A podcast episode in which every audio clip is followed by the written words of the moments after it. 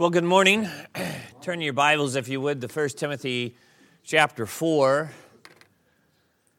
This morning, um, just to caveat there what Brother Bill said uh, about the chaplaincy, it has been my privilege to be a part of the chaplaincy in the military for many years. And then when I left the chaplaincy, to be able to be a recruiter and then eventually the re- uh, endorser for a chaplaincy uh, endorsing agency, uh, Foundations Baptist Fellowship International. And I've been doing that now for the past about 10 years now. I've been on this campus many times, recruiting and being at the missions uh, conferences and of, of like. Um, I, oh, it's always a thrill to be here. I, I would just put a plug in from the standpoint of the chaplaincy as as Dr. Bill mentioned, you know, from the standpoint of the military, and as well as I said to the missions prayer band last night, it is truly a, a harvest field that is plenteous and ready into harvest. You know, when you think of the military, think of this there's over 2 million folks that make up the military literally around the globe. And to be a chaplain for them is to, to literally be a, mission, a missionary to that field. And so, as you're preparing for uh, the ministry, many of you young men in here, I would just say, may that be one of your considerations to say, hey, Lord, would you consider me to be a chaplain in the military? or those of you who may be going out to starting a church somewhere and you're looking at a church plant and how to get started in that local community, I will tell you this that there are probably police departments and fire departments and hospitals and all kinds of different organizations right outside where you're starting that church. And I will tell you that many of those departments are also looking for chaplains to be a part of those agencies. What better way to get started in your community to than to start to you know get get involved with those uh, emergency medical services folks and and to be able to minister to them and see them saved and what a great way to start a church and a community amen So it's just another option. ladies, you say, well, I can't be a chaplain. I'm not ordained. But I, I tell the ladies, I say, look, you know, some of you ladies have are, are studying with counseling. And I ask the question, what are you going to do with those counseling degrees and things that you may be using alongside of that husband, pastor, or whatever you may be in the future? And I look at that and I say, hey, look, you know, are there domestic abuse centers in your community? Are there pregnancy crisis centers? Are there jails? The answer is yes. Ladies, are there, are there female p- parts of the jails that guys can't get into? Well, yeah, yeah. Well, question who's reaching them with the gospel? Who's, who's getting into those agencies to help? And I say, ladies, you have a gift that God has given you to maybe pull from that local church to get involved in those things. And we actually endorse ladies to help them. People say, I don't even know where to get started when it comes to this chaplaincy piece. I say, I know the answer to that. Come see me. I can tell you how to get started. It's, it's an easy process. It is a process with the military when it comes to your degrees, your education, your ministerial experience. We don't, we don't waver or anything. We don't pull any punches. We want to make sure that when our guys are going out there, that they are completely ready. We don't set them up for failure. We set them up for success so that when they get out there, they can be the minister that God wants them to be. I am here as a military chaplain because of a military chaplain who came into a church in Alabama years ago and just simply preached the Word of God. And I will tell you, in the military, I had not seen chaplains ever do such a thing. And it shocked me, it stunned me that I saw a, pastor, or, a, or a chaplain who preached the Word of God. And it was because of that, that and God working in my heart, that I later would end up becoming a chaplain myself, and 25 years later. And now I'm hopefully trying to do the same thing because I want folks to know that chaplains are preachers at heart, and they preach the Word of God and they want to see souls saved and they want to see lives changed. And we and, and i just wanted to be an example of that. And that's what we're going to use for our text this morning. 1 timothy chapter 4 would you join me there? 1 timothy chapter 4 and i want to begin in verse 9 this is a faithful saying and worthy of all acceptation For therefore we both labor and suffer reproach because we trust in the living God, who is the Savior of all men, especially of those that believe. These things command and teach. Let no man despise thy youth, but be thou an example of the believers in word and conversation and charity and spirit and faith and in purity. Till I come, give attention to reading, to exhortation, to doctrine. Look at verse 12 one more time. But he says, Let no man despise thy youth, but be thou an example to the believers. You know, it, it's a tremendous blessing to be here. This place holds a, a very special fondness for me. And it's not just because I have a daughter here or I've had other children here, even though that is true. But it's, I, I actually I have that great fondness because of the founder of this institution. And it was because of that founder who was obedient to the Word of God, who came to a place called Nuremberg, Germany in 1986. Him and a guy by the name of Larry Brubaker. And years ago, Ron Comfort came to Nuremberg, Germany, and did a revival meeting. And a young sergeant in my unit invited me out to this revival meeting. I really didn't have any interest in wanting to go. I'd been churched many, many years of my life. I told uh, the class that this morning, but I really didn't have a great desire to go. But there was this tugging in my heart. And I said, you know what, I'll go. I called my wife and I said, honey, we're, we're going to go to a revival meeting tonight. It was dead silence on the other end of the phone. I think she fainted.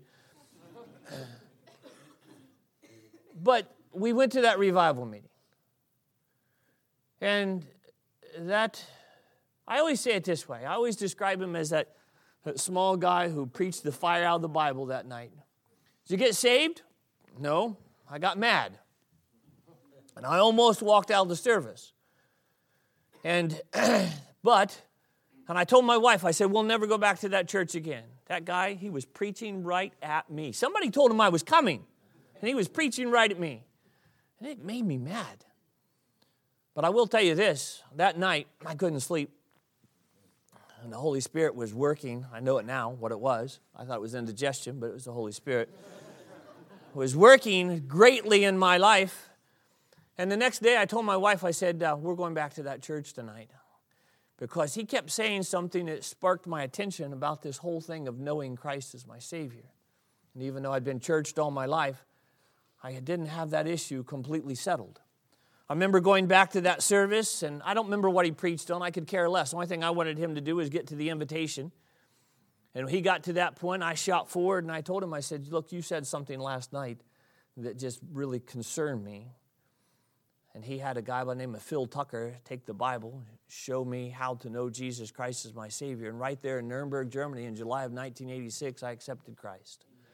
Year later, my wife accepted the Lord, and I will tell you that it changed our lives dramatically to what it is by the grace of God today.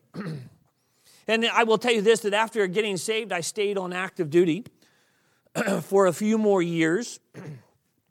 and eventually, I would get off of active duty and go to seminary. I really felt that the Lord was calling me into the ministry, and so I got off active duty and went to seminary. And, and in doing so, really seeking full time ministry. I, I got to tell you, I, I thought, I told Missions Prayer Band this last night, I thought I would never put my uniform on ever again. But God had a different plan. And because of that different plan, I would later end up going into the chaplaincy, and by the grace of God, was able to serve in the military for 25 years as a chaplain, added to the seven years that I had done previously. And I praise the Lord for it. I, I still, I still bleed green, like my wife says, from that standpoint. I love the military. But I will tell you this as a young lieutenant, and eventually, even as a captain, and really through all the ranks, it was drilled into us as an Army officer. How do you lead? Very simple. You lead by example. That was the mantra that everybody lived by. You just simply live by example. So, what did that mean? Well, that meant that I wore my uniform a very specific way. I made sure it was pressed and ironed. I made sure that my uniform was taken care of. When it came to the aspect of not only just um, uh, how my uniform looked, how I displayed my military bearing. It was why, for all these years that I ran and stayed fit from the standpoint of, of being healthy, to be able to, be, to, to minister to the soldiers, sailors, Marines that the Lord placed in my hands. People ask me, why in the world would you ever jump out of a perfectly good airplane in mid flight? Because my soldiers did. Simple. I wanted to be able to lead by example. And when those soldiers saw that I was the real deal, and let me just tell you something about soldiers they're smart. They're not as sometimes the, the dumb lugs and the rocks that we think they are. They're, they're smart. And I can tell you that some of those guys, they know the real deal. They could look at those chaplains and say, You're the real McCoy, or you're a fraud, or you're a fake. I saw my dealings of chaplains who were frauds and fakes the ones who, who smoked and drank and who had potty mouths and ran around with the girls and all these things. And, and all of a sudden, this thought came to my mind why would I ever want to go to a chaplain who lives just the same way that I live before I was saved, right? There was this aspect of leading by example. You know, I got to tell you, so much of what the military does when it comes to policy and procedure, they don't realize it, but a lot of their policy and procedure comes right out of this book. Don't tell them that, okay? But even this aspect of leading by example, it comes right out of this book. this morning, I want to do something very different with you. We're going to, uh, hopefully, you, if I could, ask you to do me two things. Many of you, I see that you already have pencil and paper in your hands, but if you don't have a pencil and paper in your hands, I'd like for you to have one so that you're able to hear in a moment. We're going to take a test. We're all going to be students for a moment. Oh, that's right, you already are. So we're going to be students. And at the end of this message, we're actually we're going to take a test. Okay? You're like, "Really, brother Willis?" Yeah, we're going to take a test, but it's okay. It's an open book test. You already got the book right in front of you. But we are going to do this. We're going to actually take a test and we're going to grade it because I want us to see something here from this passage that helps us to ask this question. Bottom line up front, like I do in the military, guys, bottom line up front. Are we leading by example? Are we leading by example? Well, let's pray before we get into this passage. Lord, we thank you so very much for this time. And I just pray, Lord, that, Lord God, you would just use me as a mouthpiece. That's all I want, is just for your Holy Spirit to flow through me, to use me as a mouthpiece. I pray that you would touch the hearts, not just the heads, not just the ears, but the hearts of those who are listening here today. And help us all, Lord. I'm preaching to myself as much as anybody else, Lord. And I just pray that you would help us to just ask this question, Lord how are we doing at being the example?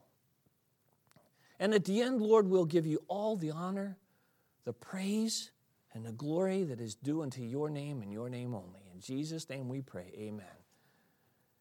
In verse 12, Paul, under inspiration of the Holy Spirit, as he writes to this young man, by, to Timothy, he says, he starts off by saying something like this Let no man despise thy youth. Now, I know that some of you are not too far from youth groups. You know, you're, you know, from that standpoint. But when Paul uses the word youth, you have to ask yourself, who's he speaking to? Well, you have to realize something here. Timothy, at the time that Paul is writing to him, is probably in his 30s or 40s. But he's still referring to him as how? As a youth. Well, from Paul's perspective, he is. And even from as a young presbyter or a young pastor of this church, Paul still refers to him as a youth. And I say, Praise the Lord. That's great. But here, let me just help us all with something here because as I look around this crowd, I see some of us who are a little further from that youth group, okay, in our age. And I would just want to make sure that we understand something. Don't close your ears. Don't just put off what's being said here from that standpoint, because if it's true for the youth, it's also true for all of us of any age. Amen? We all should be asking ourselves this question that is going to be posed, that this, this comment that's going to be made here. So when Paul says, Let no man despise thy youth, in reality, that applies to all of us. And then what's he say? He says, Be thou an example of the believer. Be thou an example of the believer. And can I, without being blasphemous, say it this way? And also to the unbeliever. If we're going to be an example to the believers, then we also need to make sure that we're being an example to the unbeliever as well. That just seems to fit. Amen? So, in doing so, we have to ask the question then what does it mean to be an example? Well, if you were to look up the word example in the dictionary, you would probably find something like this it's a person or a way of behaving that is seen as a model that should be followed. Therefore, we would use the term maybe role model. That's okay, right? But actually, this word in the Greek, example, literally has the idea of meaning an exact copy. So when he says, I want you to be an example, I want you to be an exact copy, well, doesn't that beg a question then? An exact copy of what? Or maybe better yet, an exact copy of who? God is instructing Timothy, as well as the rest of us as, uh, as believers, to be this example. He's instructing him and us to be the proper example to the believers, to the church, and to anybody else who sees us, to be a good representative, a representative of Jesus Christ. You know, I think about it this way we as the church are the body, and Jesus Christ is the head. Every one of us are to emulate the head.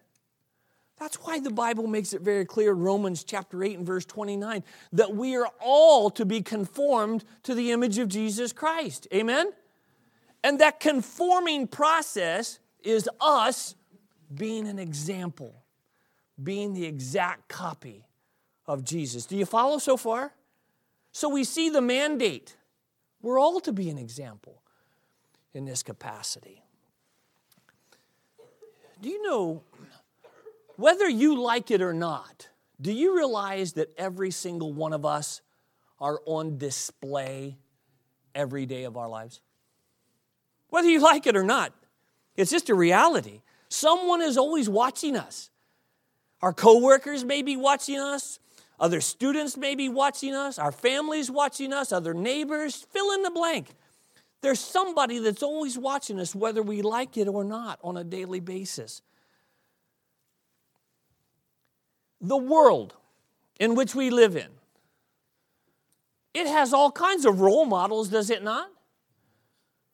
Musicians, athletes, politicians, they all try to be the role models for other people in the world. But I got to tell you, ah, I'm not real fond of wanting to follow any of those folks as a role model. Unless they're living a godly life for Jesus Christ, I want to have nothing to do with that. And we all would understand that. But for the most part, these, the, the, these individuals are not providing that godly role model. So it, it begs a question where would you expect to find the godliest role models or examples for Jesus Christ? Where would you expect to find them? In the church, right? Or even in a Christian college? Could I be so bold to say that? That's where you would expect to find them. So then it begs this other question Are we finding that kind of an example in our churches and in our Christian colleges today? Hmm. How are we doing on being the example that God's called us to be? And, and some people may say something like this Why is that so important? Why, why is something like providing an example like that so important? I'll tell you why. Regardless of the role that you fill, we who believe in Christ are providing an example of what it means, ready, to be a Christian. 1 Corinthians 3 and verse 2, Paul tells the church of Corinth, Ye are our epistle, written in our hearts, known and read of all men. Translation In other words, you may be the only example that some people see of what a true Christian is supposed to look like. True or false? Let me say that again. You may be the only example of what some people see of what a true Christian should look like. I didn't believe that necessarily. Until all of a sudden, in the military, I found myself that for the last 10 years of my uh, career, I find myself working a lot in the Middle East. And in, in working with the, uh, the militaries from the Middle East, if you know anything about that with all of the republics of Islam and everything else that I worked with, those, it's, it's not easy. Many times it's illegal to, be, to bring up anything, any conversations about Christ. And therefore, to have an open conversation sometimes about Christ, I couldn't have it. But I thought, if I cannot have that conversation, then what can I at least do? Answer I can be the example of what Christ should be. I remember years ago when I was uh, teaching in um, the Islamic University uh, of Jordan, and I had this whole group of young imams sitting in front of me and we taught this boring class. I don't remember what the class was about. And I taught this class, and at the end of the class, I opened it up and I said, Hey, we're going to have a, a, a, question and answer time. And we, I remember that there was this young imam who was sitting there, scared me to death. the, the guy, um, he had these knots on his head. I guess it's where he's bowing all the time.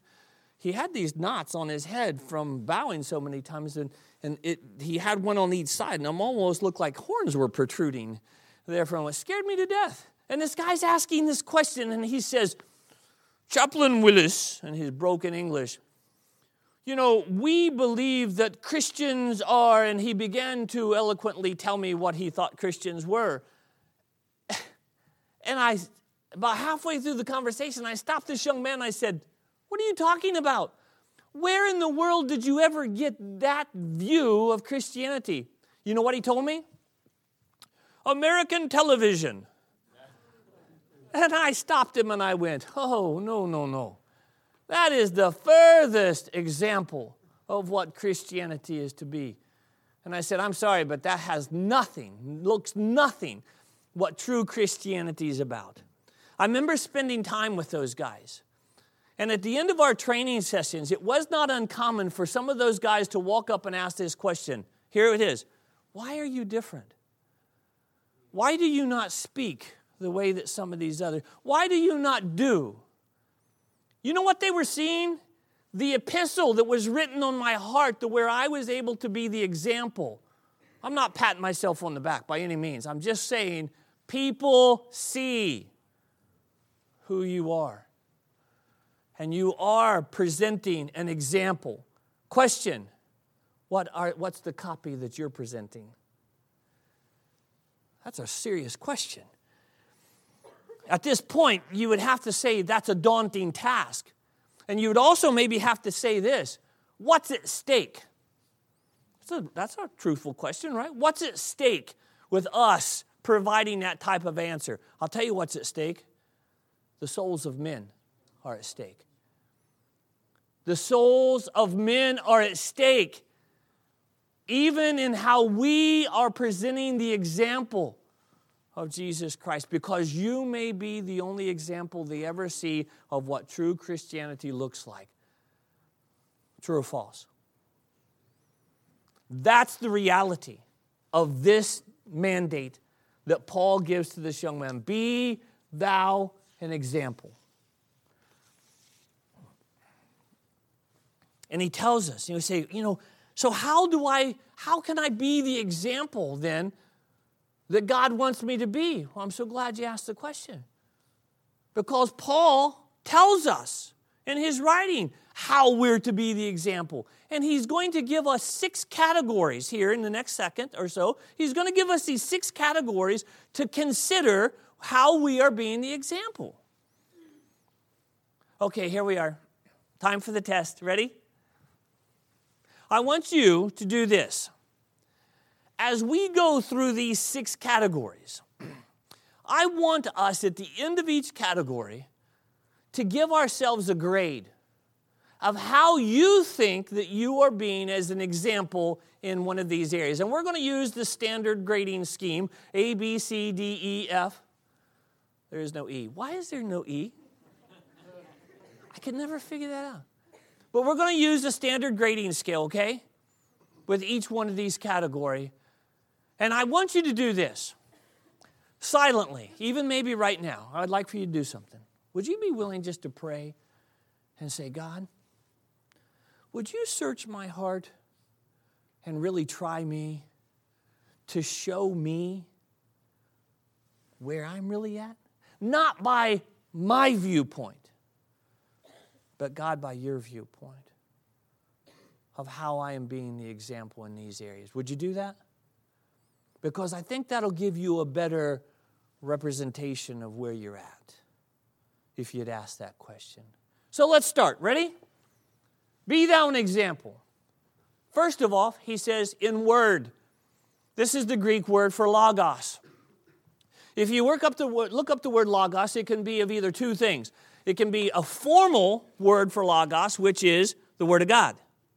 Or it can also be a generic term, which is just simply the words in which we speak, the words which come out of our mouth.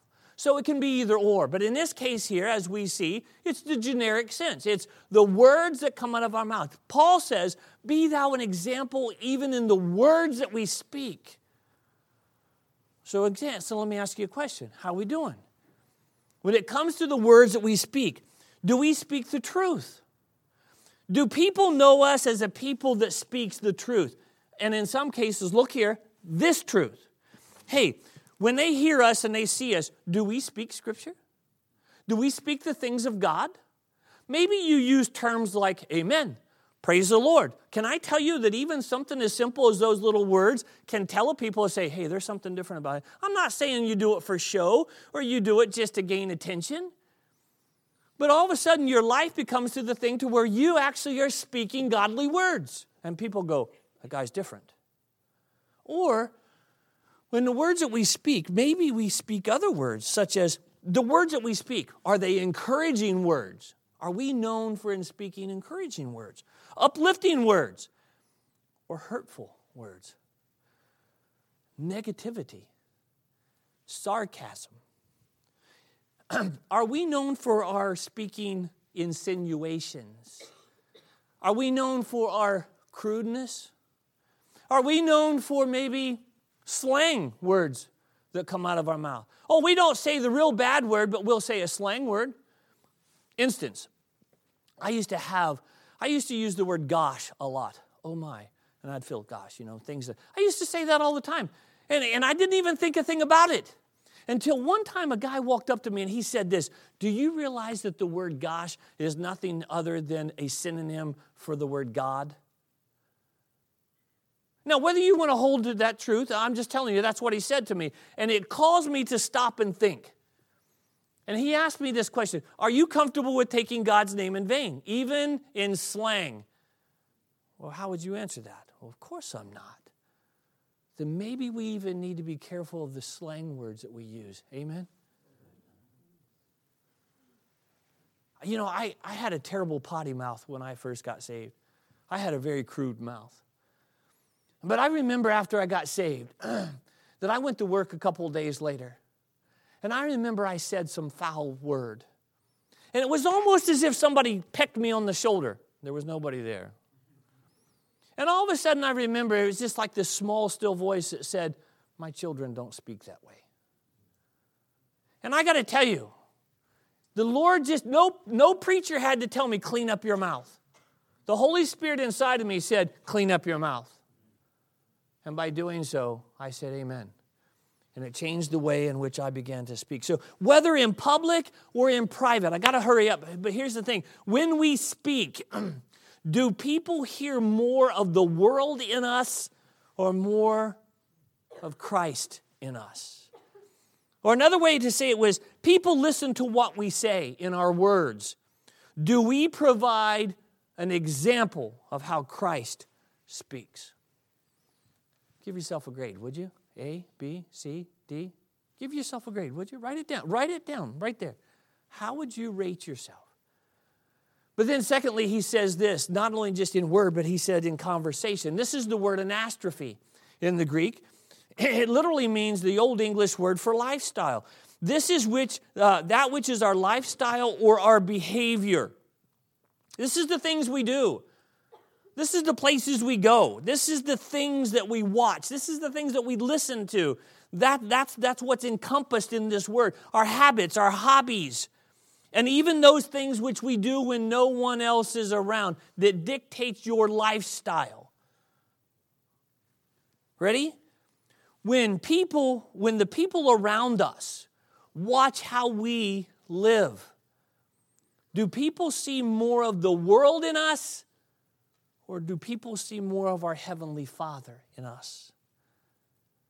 By the way, this is where the word hypocrite comes from.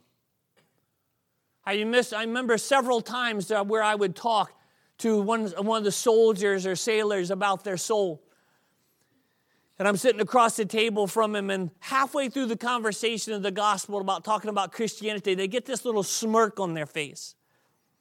And all of a sudden, they say something like this Well, chaplain, let me tell you about my Uncle Bob.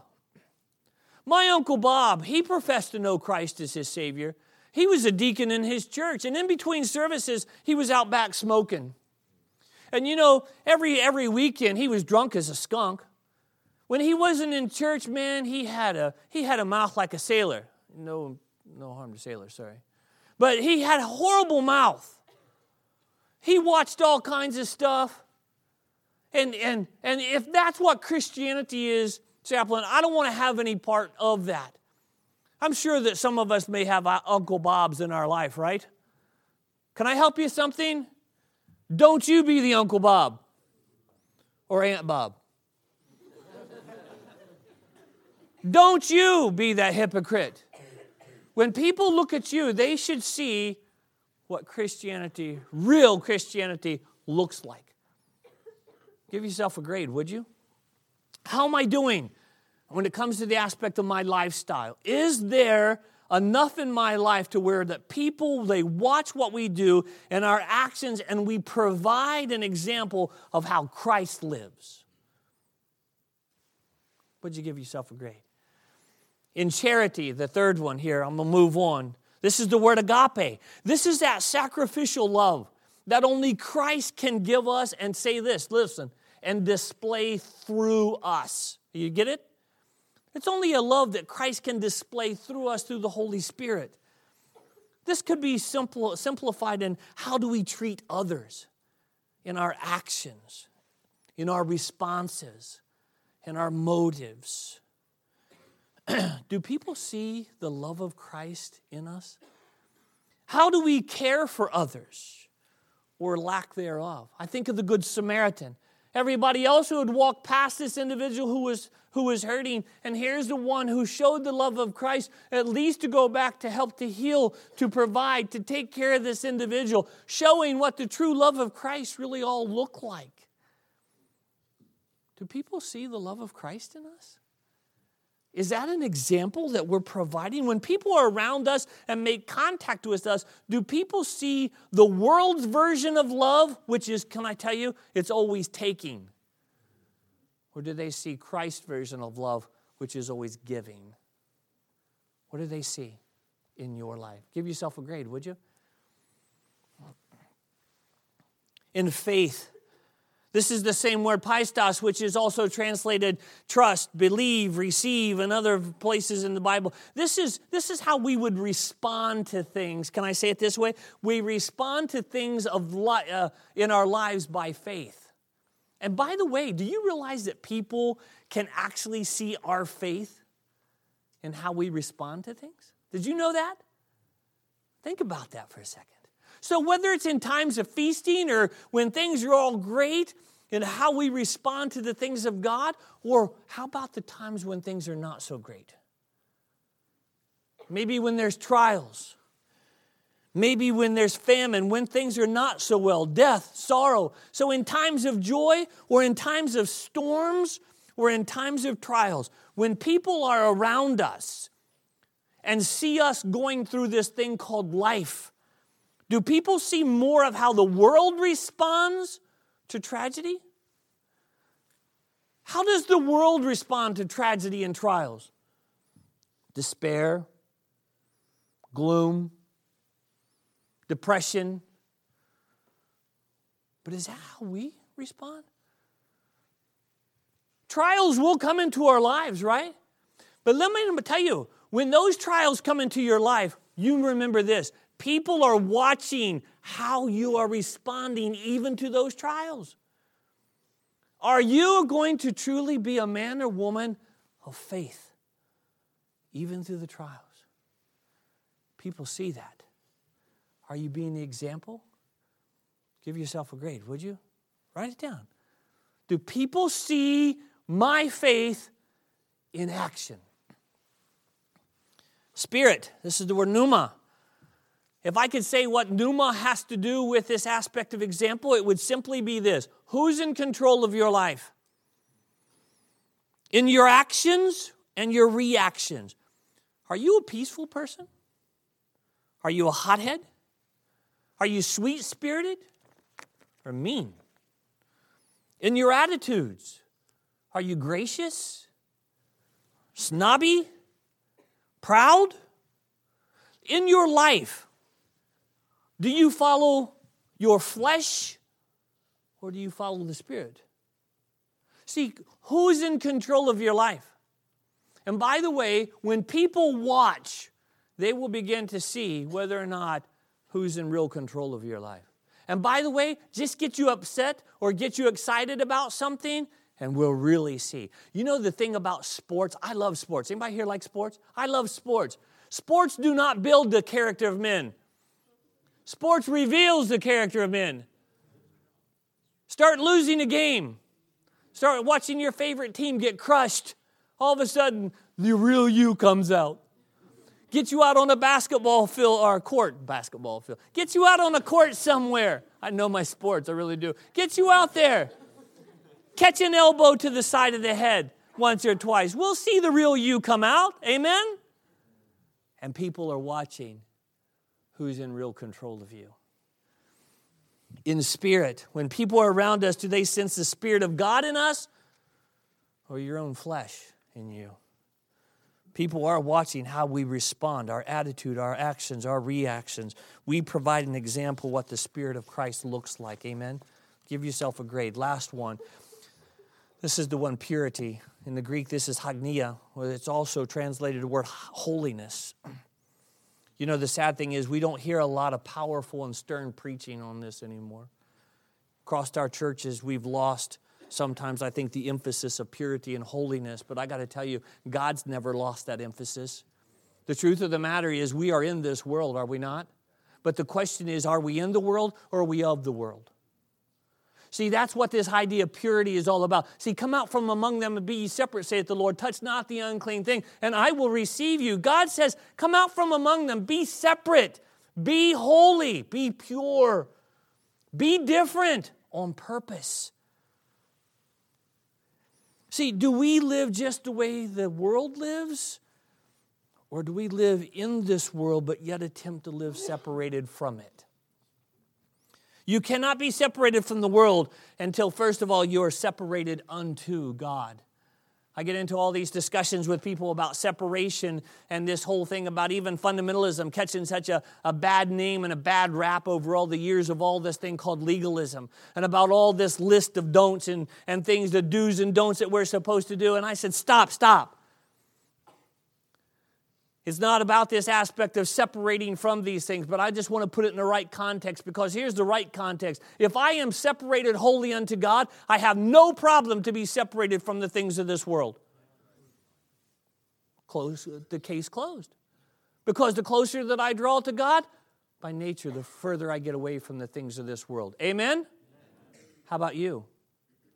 Is that the example that you are providing to those people who see you? That you are living a pure life, a separated life for the cause of Christ. Give yourself a grade. Now, here's what I want us to do. In the closing moments, here's what I want us to do. Look at that sheet now that you just did. And it should be filled with A's, B's, C's, D's, and so on, right? True or false? Average them together. Look at it and ask yourself this question What's the average of those? What's my GPA? If I was to look down across that list that you've just provided and see what you have just said about yourself, where would you say that you're really at as far as an example? We're all family here, right? Can I be a part of your family for a day? We're family here, right? So you don't have a problem with being open as a family, then, right? True or false? Let's just be a little open and transparent, can we? Let me ask you a question honesty. How many of you, when you look at your GPA, you would say, Brother Willis, I look down this list, and as I look at this list, I see that my GPA is somewhere between an A and B. Would you raise your hand? Raise them high, like you're proud of it, would you? Real high. Come on, some of you, some of you are from Minnesota. You know why people in Minnesota only raise their hand this far? They're afraid if they raise it any higher, it'll freeze stuck.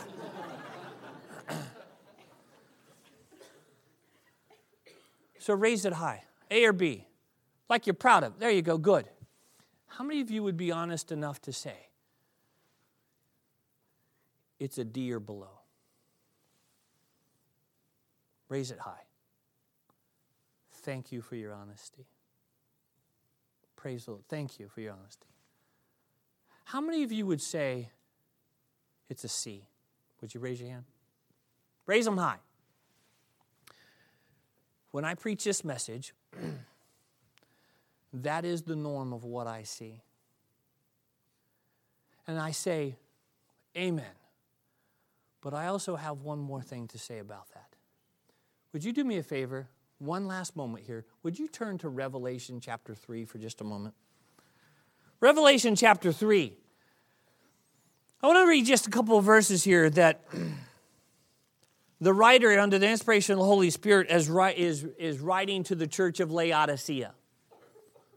And I want you to see something what he says. Verse 14, Revelation 3 14. And to the angel of the church of Laodicea, write These things saith the Amen, the faithful, the true witness, the beginning, the creator of God. I know thy works, that thou art neither hot or neither cold nor hot. I would that thou wast cold or hot.